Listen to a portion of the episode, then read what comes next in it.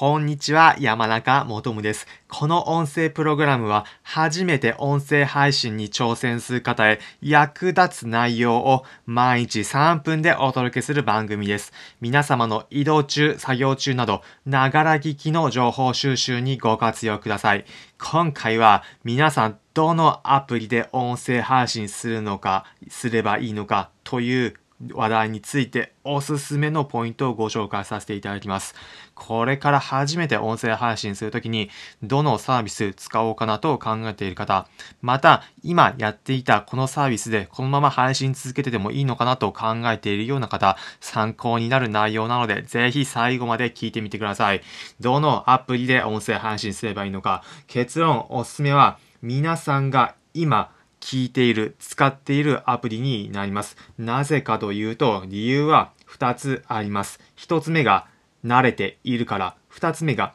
聞く側の気持ちがわかるから、この2つの理由です。音声配信のアプリ、今、日本国内であれば、ボイシーだったり、スタンド FM だったり、ヒマラヤだったり、あとは各種ポッドキャストもあるかと思います。その中で皆さん、例えば今この音声だったら、どこから聞いているでしょうか？スタンド F で、FM で聞いていたり、ヒマラヤで聞いていたり、また Google ポッドキャストや、えー、Spotify のポッドキャストで聞かれている方もいるかと思います。この音声、皆さんも自分でやってみるときは、まず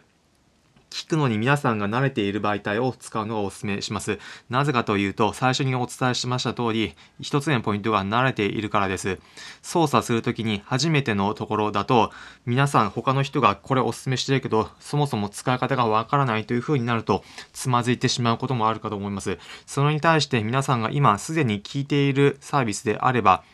このようなところを操作すればこれができるというふうなのが分かりやすいので、まずは慣れているという点でお勧めします。二つ目のポイントが、聞く側の気持ちが分かるということです。音声配信のプラットフォームサービスによって、それぞれ様々な機能は聞いて、機能がついています。その上で皆さん聞くときに、こういった音声だったら自分は聞きやすいなというのがよくわかるのではないでしょうか。例えば、バックで BGM がついているだったり、途中に SE、サウンドエフェクトですね、サウンドエフェクト、効果音がついてくるだったりがあると思います。例えば、スタンド FM であれば、バックに、えー、自分の BGM を好きなようにつけることができます。音声聞く中で皆さんも背景の音があると聞きやすいなというふうに感じるのであれば、スタンド FM でやってみるのもそうですし、他にも、例えば音声配信のサービスの REC というアプリであれば、自分で途中に効果音、イエーイだったり、パチパチという拍手の音などもつけるようなえー、ことができるサービスになっています。レックで音声聞いているときに、そのような効果音聞くのがついているのが聞きやすいなというふうに感じている方であれば、自分も音声配信する際、レックでそのようなサービスを試してみるというのがやりやすいやり方かと思います。ということで、今回のまとめです。今回は、どのアプリで音声配信すればいいのかというテーマでお話ししました。結論おすすめは、皆さんが普段聞く側で使っているサービスです。